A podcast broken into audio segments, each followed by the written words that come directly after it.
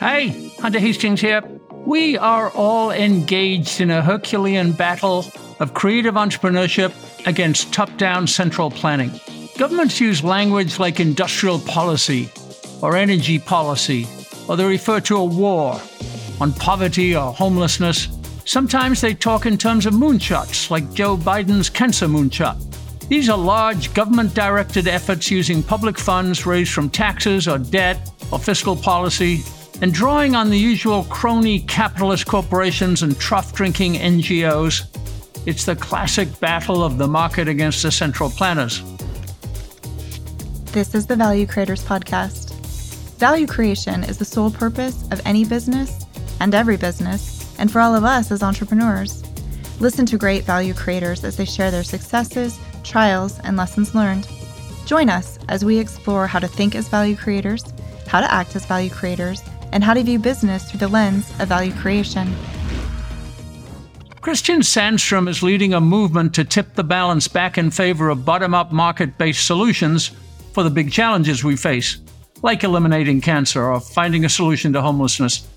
He's one of the editors of a brave and compelling new book called Moonshots and the New Industrial Policy Questioning the Mission Economy. The mission economy refers to the vision and PR of the central planners. They adopt great so called missions, or moonshots, and then direct public and private resources towards their poorly thought out, expensive, bureaucratic projects with little thought about the prospects of success, which are low, the price, which is high, or the opportunity cost, the recognition that the market could generate a lot of much better alternatives if left to its own devices. It's delightful to find a group of economists and researchers who are clear eyed about this dangerous acceleration towards more and more central planning. Christian Sandstrom is Senior Associate Professor at Jönköping International Business School and the Ratio Institute in Sweden. He's been a visiting scholar at University of Cambridge and ETH Zurich in Switzerland. His research concerns innovation policy and the interplay between technological and institutional change. He's one of the world's leading voices for individualism and the market. Christian, welcome back to the Value Creators Podcast. Thanks, Hunter. Great to be here. Well, we're really privileged to have you here. You are conducting on our behalf, the behalf of uh, all the consumers and customers and firms in the world, a long term campaign that asserts the decentralized, bottom up, market based system, what we call the entrepreneurial system, to create value against a, a well armed opposition, which is the state, the government. And they prefer to centralize all innovation and take it away from the market, apply it for their own use. And you've christened something that you call missions or mission oriented innovation policies. And that uh, abbreviates to MOIP, which I think we can call MOIPs, right? Tell us about your latest book and explain what you mean by the mission economy. Right. So we uh, started this work with addressing this renaissance of industrial policy that I think we have seen in the West since the financial crisis. And that has come in many different shapes and, and forms. And you've seen even more of it after the, the pandemic. And some of that industrial policy um, and an increasingly, I think, interventionist approach to uh, uh, to policy and to firms and to competitiveness is uh, happening under the umbrella term of mission oriented policies, which um, basically posit that governments should take an active role in leading and directing the economy towards grand societal goals.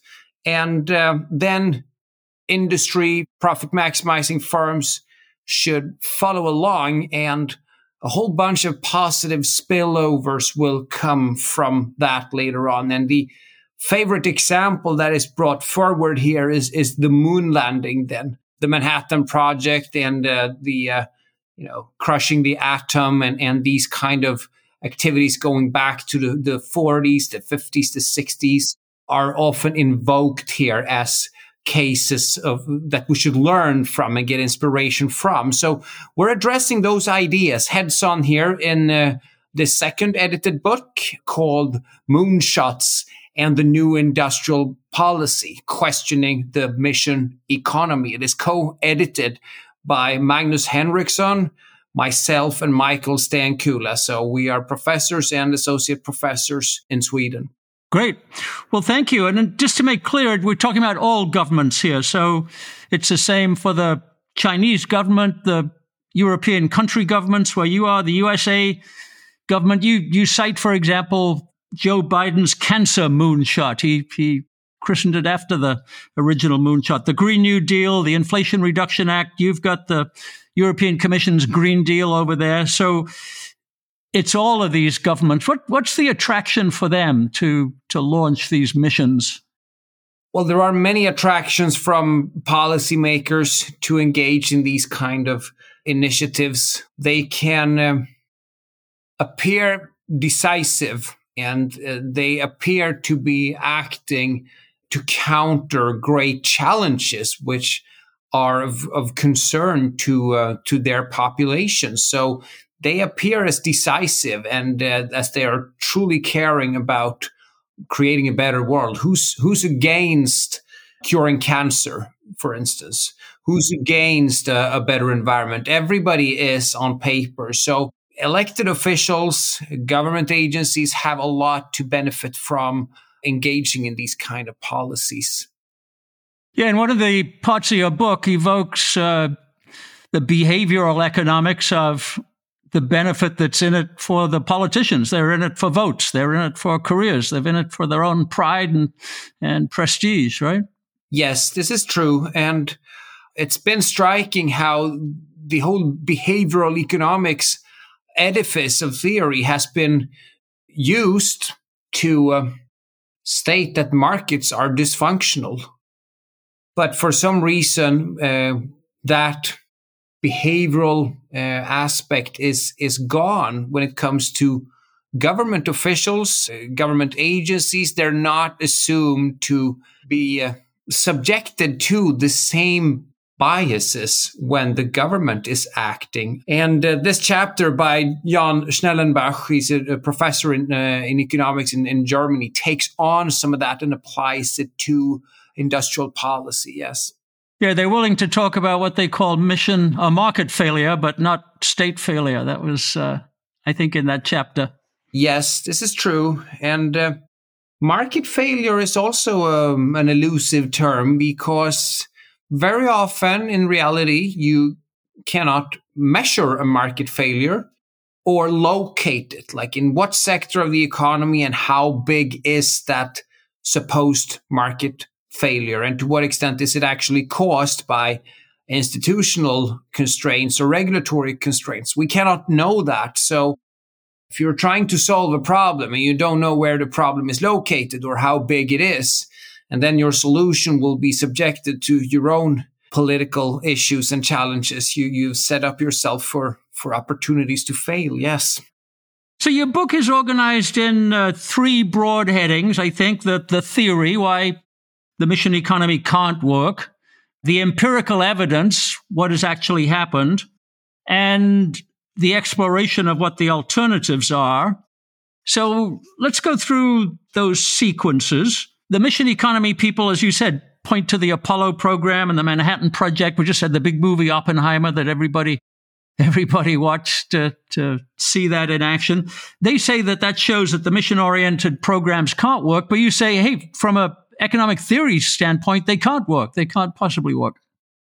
We have a couple of perspectives here which are more theoretically grounded in the first section of the book. The second section contains a collection of empirical illustrations. And towards the end of, of that section, we try to distill those learnings, those insights into what we call seven takeaways, which are more of a um, overarching and theoretical nature. And for those familiar with more evolutionary perspectives upon an economy and political economy, they shouldn't really come as, as a, a surprise either. So the seven takeaways that we have here are one, wicked problems, that is complex and systemic problems, cannot be solved through these kind of missions. Second, politicians and government agencies are not exempt from self-interest.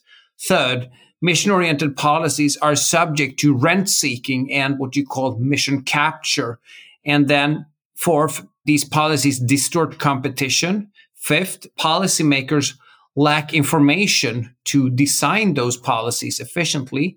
And six, government support distorts incentives and create what you call moral hazard. And the last one is that these policies ignore opportunity costs. So if you take a, a, lot of money and you pour it into something and you point at the effects of that without looking at the alternative use of those resources, you're missing out on an important part of, of the equation. So that explains very well from a theoretical standpoint, Christian, why why this is uh, you know bad policy. One of the interesting parts that you had in there, there's not just the politicians and the bureaucrats who are pushing these things, but there's, there's a group you call public intellectuals making the case for them. And there's a great line by Olaf Hallensteen says, these are not serious economists. These are celebrities. And they make a lot of money selling oversimplified slogans about grand challenges and moral imperatives. So is this a new phenomenon? These, uh, these public intellectuals? To a certain extent, it's new. Hallensteen, who has written this chapter, he's an associate professor of sociology and he's been into history of, of science and, and history of ideas and these kind of, of areas. And um, he says that intellectuals back in post World War II period were in an elevated position where they were expected to take on more contrarian positions and speak the truth, regardless of what rulers would think about that. And then he asserts that over the past maybe three decades or so, we've seen the emergence of a new form of, of uh, intellectuals who are more public celebrities. They sell literature that you buy on, on an airport, which is easily digested and usually gives a fair bit of legitimacy to current dogma and to the current classes who are in power in, in, in society. And they're usually very well paid also. Now, in, in uh, his chapter, then, Hallensteen uh, outlines a little bit three of such public intellectuals. One of them is Mariana Mazzucato, who's become one of those sort of rock star economists based upon her books about moonshots and the mission economy and the entrepreneurial state. The other two examples are also very famous. Uh, it's Richard Florida and uh, Michael Porter. Porter has been in the field of strategy for, for many decades. Right, and gets uh, gets economics all wrong with the concept of forces, which is uh, as opposed to people and entrepreneurs. We have Paul Krugman as well, uh, Christian, over here, who's equally as bad. Krugman is, is another one of those, absolutely. Now, uh, some of them have a long and an interesting uh, academic career behind them, and then they transition towards the public sector uh, and, and trying to influence uh, policies or and they have a very large impact upon policy making if you compare it to those who stay within the norms and the workings of, of academia. Well, let's step to the uh, empirical evidence part of the book, Christian. You're asking whether any of these lauded missions of the past and present can be said to have worked in, in full quotes. I'll read you one of the sentences I noted. Innovation is an unpredictable, meandering, creative, and collaborative discovery subject to serendipity and trial and error. It can't be centrally planned. So, were there any cases of successful missions, successful central planning that you can point to? So, uh, the book contains both a uh, a couple of in-depth case studies, historical uh, case studies, which go through s- some of these missions and how they have played out in, in reality.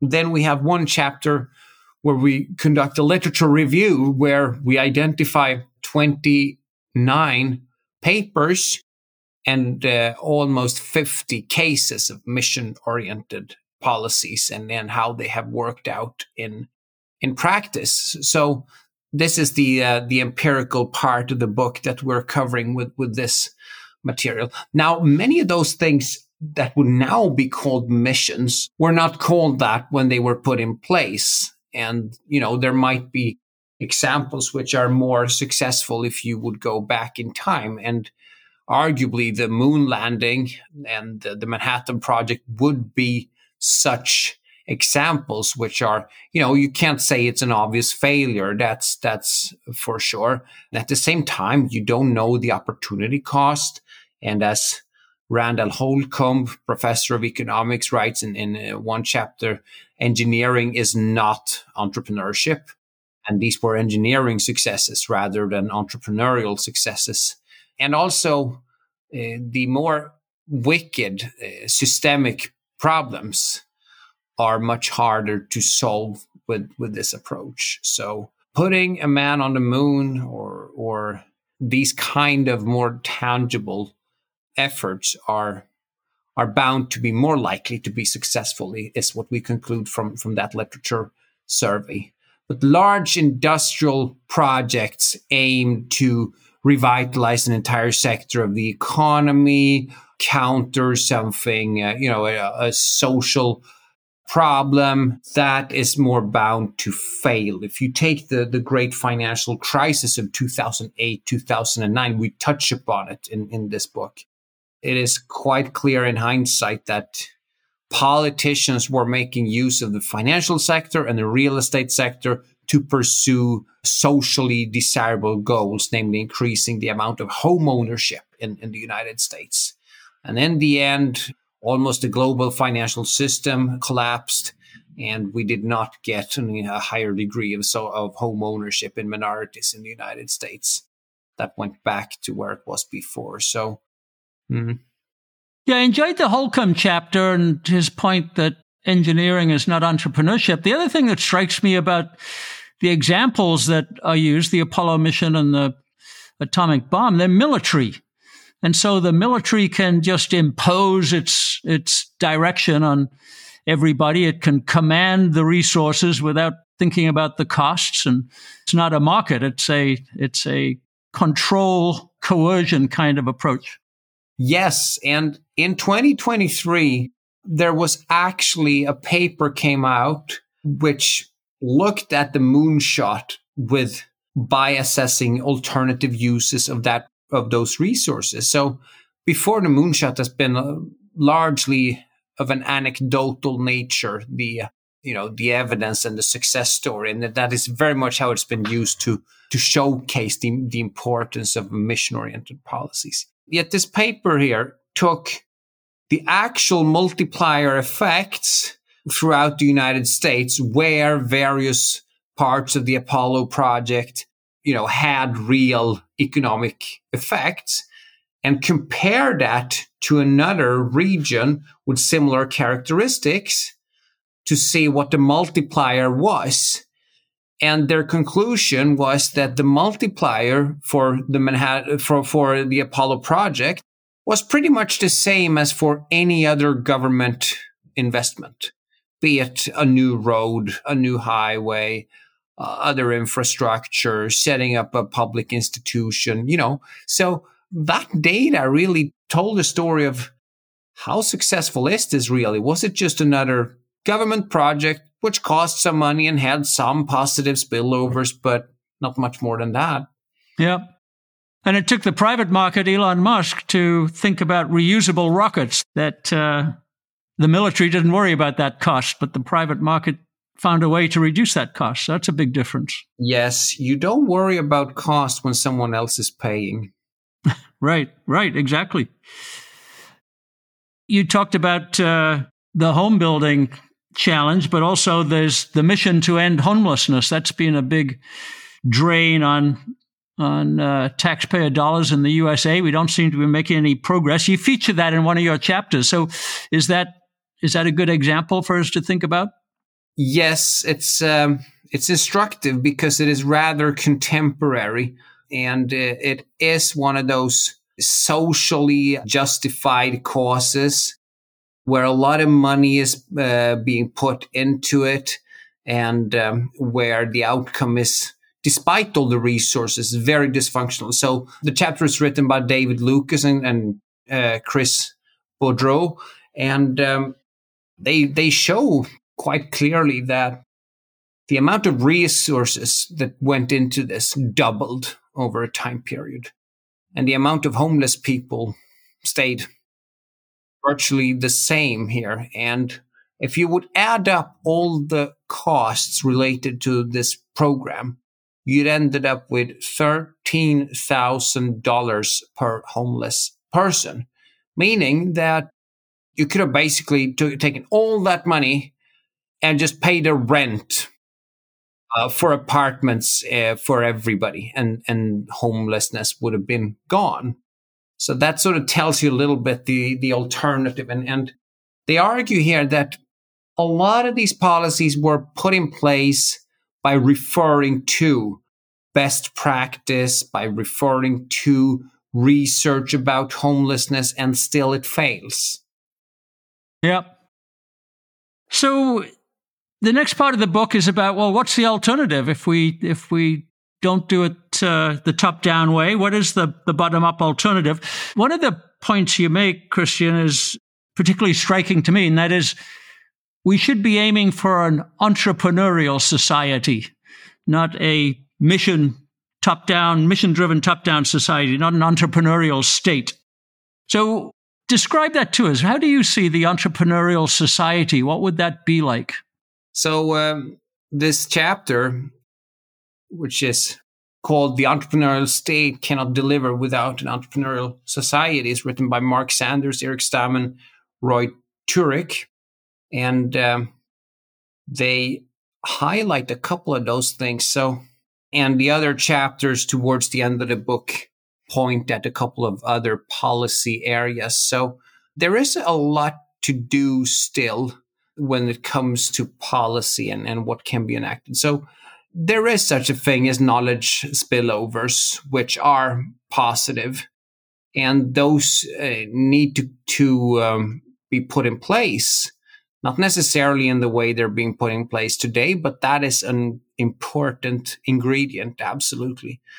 And uh, also, you look at how in the 1990s, many markets were opened up for competition. You take airlines, for instance, and to deal with previously monopolized or oligopolized sections of the economy, making room for entrepreneurial efforts, making it easier to set up businesses, cutting down on the red tape, and and that is going to make the economy prosper to a different extent. Yes. So, uh, what was most striking for you when it comes to this this part of, of what these policies ought to contain? I don't think that the word policy should be in the same sentence with, with the word economics. There shouldn't be economic policy. Entrepreneurship creates the markets and the markets select the best solutions and they evolve over time. Therefore, an entrepreneurial society would be one that minimized the restrictions, minimized the impositions, minimized the regulation, and that we watch it evolve. We can constrain it in certain ways, constraint in a in a positive sense, point it in directions that we want, but just let the market become the solution, let the system become the solution. And that's not how we think today because we always think government must do something. And so for me, the entrepreneurial society wouldn't think that way. It would think, how can I tune the system for a, a more preferred outcome? That's not society today, and especially where you're sitting, Christian, in Europe, I would say, but it's pretty bad over here too. Yes. So, um, you know, when I read Mazzucato's books, both The Entrepreneurial State and, and Mission Economy, perhaps mostly in, in, in Mission Economy, she starts describing what is the problem of the Western economies of, of today.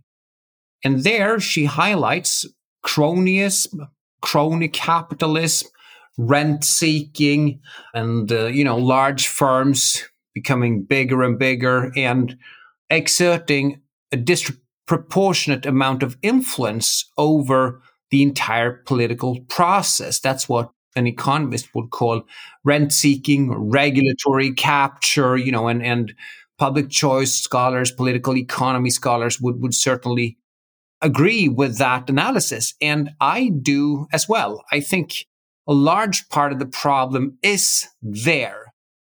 Now, from our assessment, from our empirical data here, the unfortunate reality is that these mission oriented policies only make matters worse in that regard. And that is my biggest problem. If you engage in a large societal goal, which is about you know, dealing with homelessness, uh, home ownership among minorities, and then usually what governments do is they, uh, to encourage the private sector, they create various subsidies, various support programs, and they do so in close interaction with interest groups, stakeholders. And these are the mighty giants of today who then influence and captivate the entire regulatory process. And in the end, you end up with subsidies and what you call free money or magic money in the pockets of, of uh, large corporations and, and crony capitalists. And you see this very clearly in the European Union to, today with the Green Deal, where, you know, hundreds of billions of euros are basically now up for grabs to apply for from corporations to engage in what is then labeled as sustainable development and, and good for the environment. And uh, what's the outcome of that? Um, large corporations are going to hire former politicians, lobbyists, and uh, you know this a gigantic jar full of jelly, which you know they can just eat from. And and so the biggest problem here, I think, is that when analyzing it, uh, sort of crony capitalist. Mazzucato is, is, I think, in many ways, she's spot on. But her solution is just making things worse. Yeah, so I, I agree with that problem of the the giant corporations and the crony capitalism there. The challenge, I, I don't have an answer to it, but you might have some thoughts, is to separate the entrepreneurial component from the bureaucratic government entangled component. And these corporations do wonderful entrepreneurial work. They, they bring new technology, they create new efficiencies, they create new services, they improve our lives. But they've got this second part, which is the bureaucratic, uh, entangled part. So, how do we separate them? I think that's the challenge. This is very difficult. It is very difficult. And um, rent seeking is there, it's the nature of it. So, I think the the social and economic cost of rent seeking in a functioning society, that cost must be increased so that those who engage in rent seeking are called out for it. And the role there, who's going to do that in society? To me, that is media, journalists, and academia. Unfortunately, this is not the case. I don't think the uh, academic profession uh, lives up to that high standard. Very often academics end up either studying a subset of a subset of a detail of a detail. So they miss the big picture and they never call out the big question, the big question because you don't get peer reviewed publications by asking large questions, which cannot be operationalized. So they end up either drifting down into the details and, and sort of shying away from things, or they end up as activists funded by the current consensus.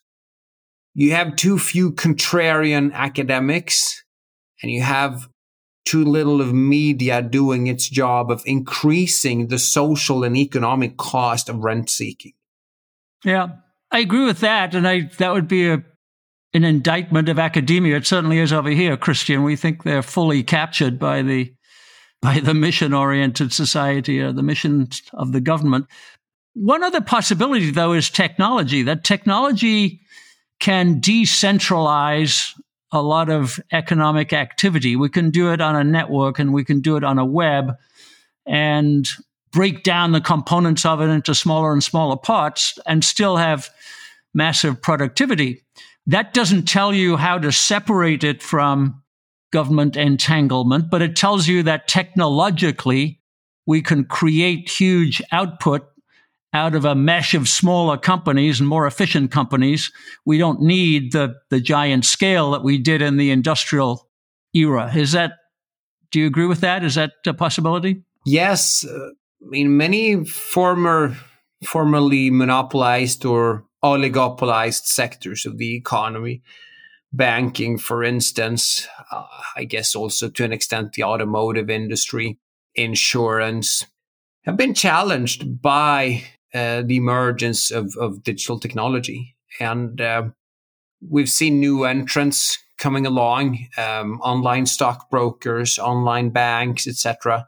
So paving the way for these kind of initiatives that put competitive pressure on the incumbent firms and revitalizing the market, the offerings that that uh, are are um, towards customers, I think is really important. But again, these are broad, broad reforms to to uh, facilitate entrepreneurial ventures.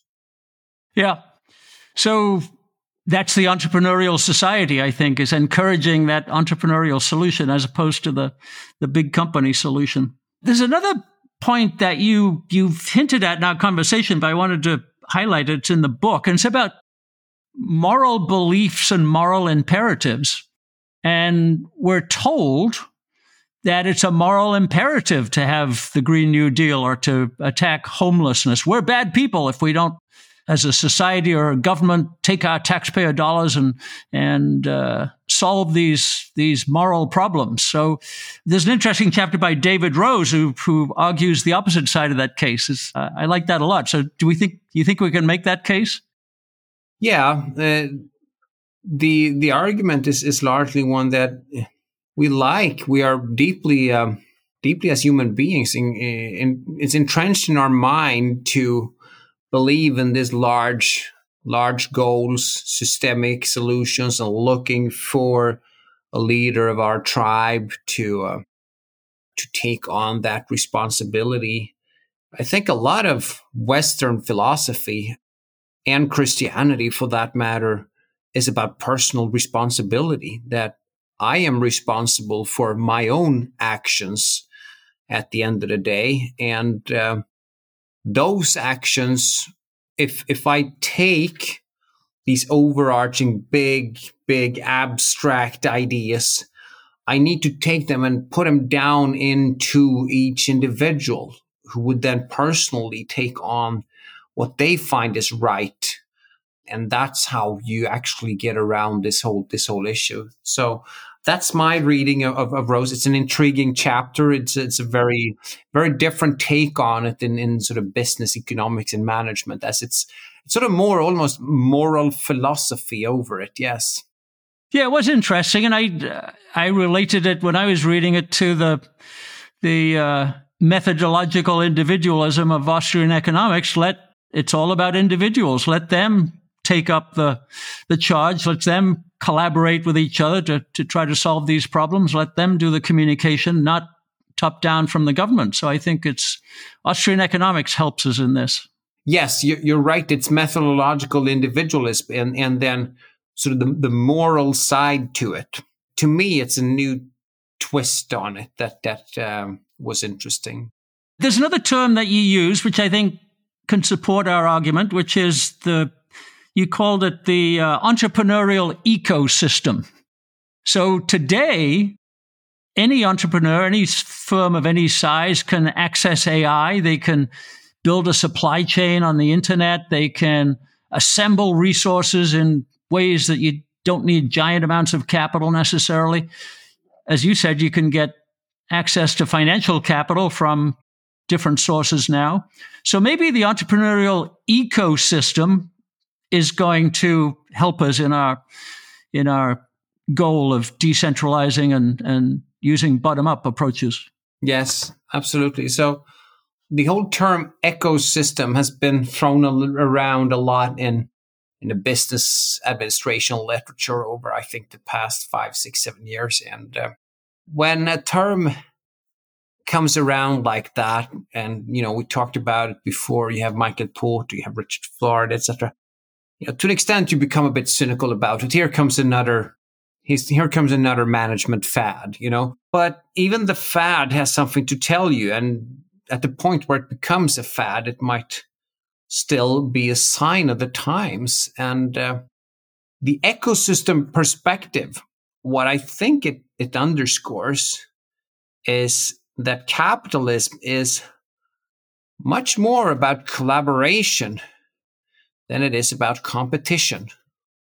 Of course, it's both all the time, but how you build something in a vertically disintegrated world, in a world where transaction costs have come down so much and these vertical structures are no longer there. It's about building new combinations across firms, across technologies, and um, the collaborative, complementary aspect of, of it, I think, is important to to keep in mind here. Yes, right we started out talking about uh, your campaign, Christian. So we we've got two books from you now, and we'll we'll certainly circulate the links to those. They're free to readers, so we'd encourage everybody to download them. I know you're a you're a public speaker. You're, you're invited a lot to conferences and making presentations. What what do you have in mind for the campaign? How are you going to spread the word beyond the book? Well, I think it's engaging with the um, national and regional contexts and in different parts of, uh, of the world. Um, I think it's about telling the stories. We have a fascinating story by Andre Alves, who's an associate professor over in Brazil. He wrote his doctoral thesis about the moonshot for Brazil. It, it, they are even, these cases are often referred to as moonshots and in this case, it was the revitalization of this, the, the shipping industry to engage in deep sea water uh, drilling outside the, the, the Brazilian coast. 7,000 meters underneath the, the surface was, was where they would go drill for oil. And this was a big, big mission in the early 2000s that eventually ended up creating the largest, the greatest mass arrestation of government officials in in uh, Brazil's history, and it eventually put President Lula behind bars. So uh, it's it's a really uh, special story that he's telling, and he wrote this entire thesis about it. So it's it's fascinating work. Now, what's scary about it is Lula is out and he's in as president, and the first thing he does, among the first things, is he uh, hires Mariana Mazzucato to come over and, and speak and uh, preach, you know, the gospel of mission oriented innovation. So, and that's what, what put Lula behind bars, you know? So these kind of stories need to be shared in local and national and global context because there are so many stories right now. But it also tells you something else here that a, these policies are very tempting you have President Nixon's war on cancer that he launched in the early 1970s, again, explicitly referring to the moonshot. And now we were going to have a moonshot against cancer. Now, the war on cancer by Nixon was a big failure, and there's consensus around that now, and we know why. But that doesn't stop President Biden from initiating a cancer moonshot just you know, two years ago. And he would do that in the same kind of fashion, inviting partners, inviting industry uh, to engage and talk about this. In the end, you get mission capture, you get regulatory capture, more taxpayers' money into the pockets of big pharma. And this is pretty much what happened back with President Nixon. So it's probably much worse today, but but these are so attractive as policies for, for policymakers that, you know, it, it usually has to it has to get worse before it gets better, you know. It has to fail many times. There's a influential document going around the internet uh, called the Techno Optimist Manifesto by uh, Marc Andreessen. And he's making the optimistic case that technology will free us from a lot of this, uh, this uh, mission oriented government top down policies. It'll, it'll, you know, enable people, it'll speed up research. The government won't be able to keep up with the market as technology accelerates. So he overtly makes a optimistic case. So I want to ask you, Christian, are you are you an optimist? Can we can this campaign be successful in reestablishing the entrepreneurial society? So um, there is this loophole logic to it, uh, capitalism, where where um, what becomes just entrenched with rent seeking and and uh, crony capitalism and, and government officials and, and swelling bureaucracy, what forces can actually prevent it? And, and those forces are the creative ones that are adjacent to the system. And uh, in a global economy, increasingly interconnected, the potential for that kind of entrepreneurship are also, I think, greater than than ever. So I think it was Charles Dickens who, who, wrote, you know, he, you know, it was the worst of times and it was the best of times, you know? yeah. Yeah. We have to deal with that, uh, ambiguity. Let's, let's call it that. Yes. Yes. Well, Christian, thank you. We will publish the link to this book, Questioning the Mission Economy. I'll emphasize to everybody who's listening that it's free. We encourage you to read it. It's, it's uh, very high quality materials, lots of researchers from all over the the globe, and uh, we'll spread it on social media. Any articles or anything like that that you want us to republish, Christian, we'll happily do that. So we'll we'll join you in your campaign. That's great, Hunter. Thanks a lot for having me. It's been a really, really interesting conversation here. Take care. Well, thank you very much, Christian. We're uh, we're all in this together. Thank you. Take care. Bye. This has been another episode of the Value Creators Podcast. Thanks for listening. You can visit thevaluecreators.com for links and resources related to this episode, and check out hunterhastings.com for more content on entrepreneurial business management based on value creation principles.